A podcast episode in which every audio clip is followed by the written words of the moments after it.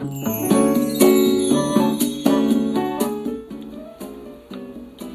んにちは、かいまりえです。いつもありがとうございます。感謝しています。もし気に入ってくださいましたら、いいね、フォローしていただきますととっても嬉しいです。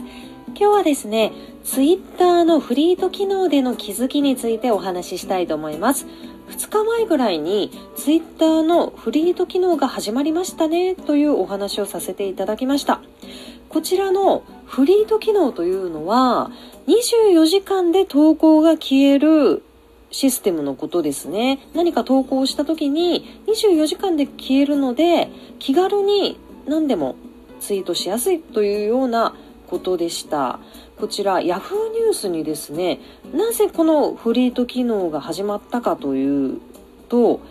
意味のあること、役に立つことをつぶやかなくてはというツイッター自体のツイー使い方の変化が背景にあることが分かった。日常ツイートがしづらくなったと思ってるユーザーがいるということで、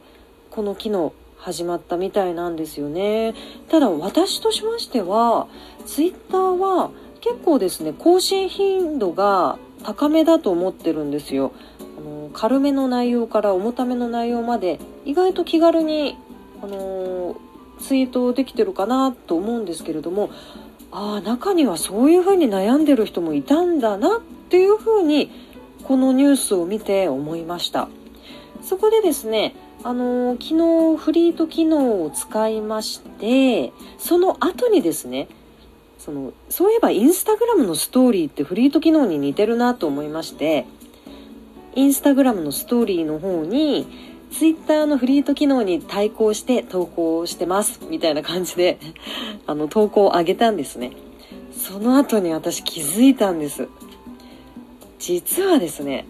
私インスタグラムの更新頻度がとても低くてですね。というのも、やはりインスタグラムって写真メインなので、あの、綺麗な写真を撮った時しかアップできないなとか、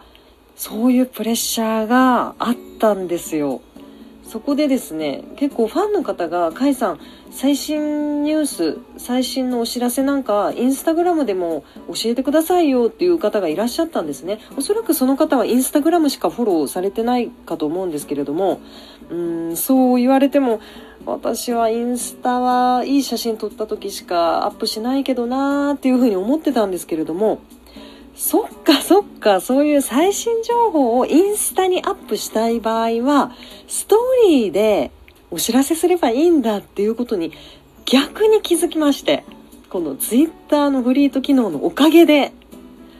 いやー、そういうこともあるもんだと思いました。はじめは実はツイッターのフリート機能っていらないんじゃないかなっていうふうに思ってたんですよ。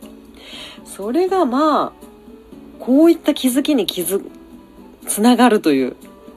いやもう本当にありがたかったですね。というわけでですね、私、次回からそのインスタグラムのストーリーをもっと逆にですね、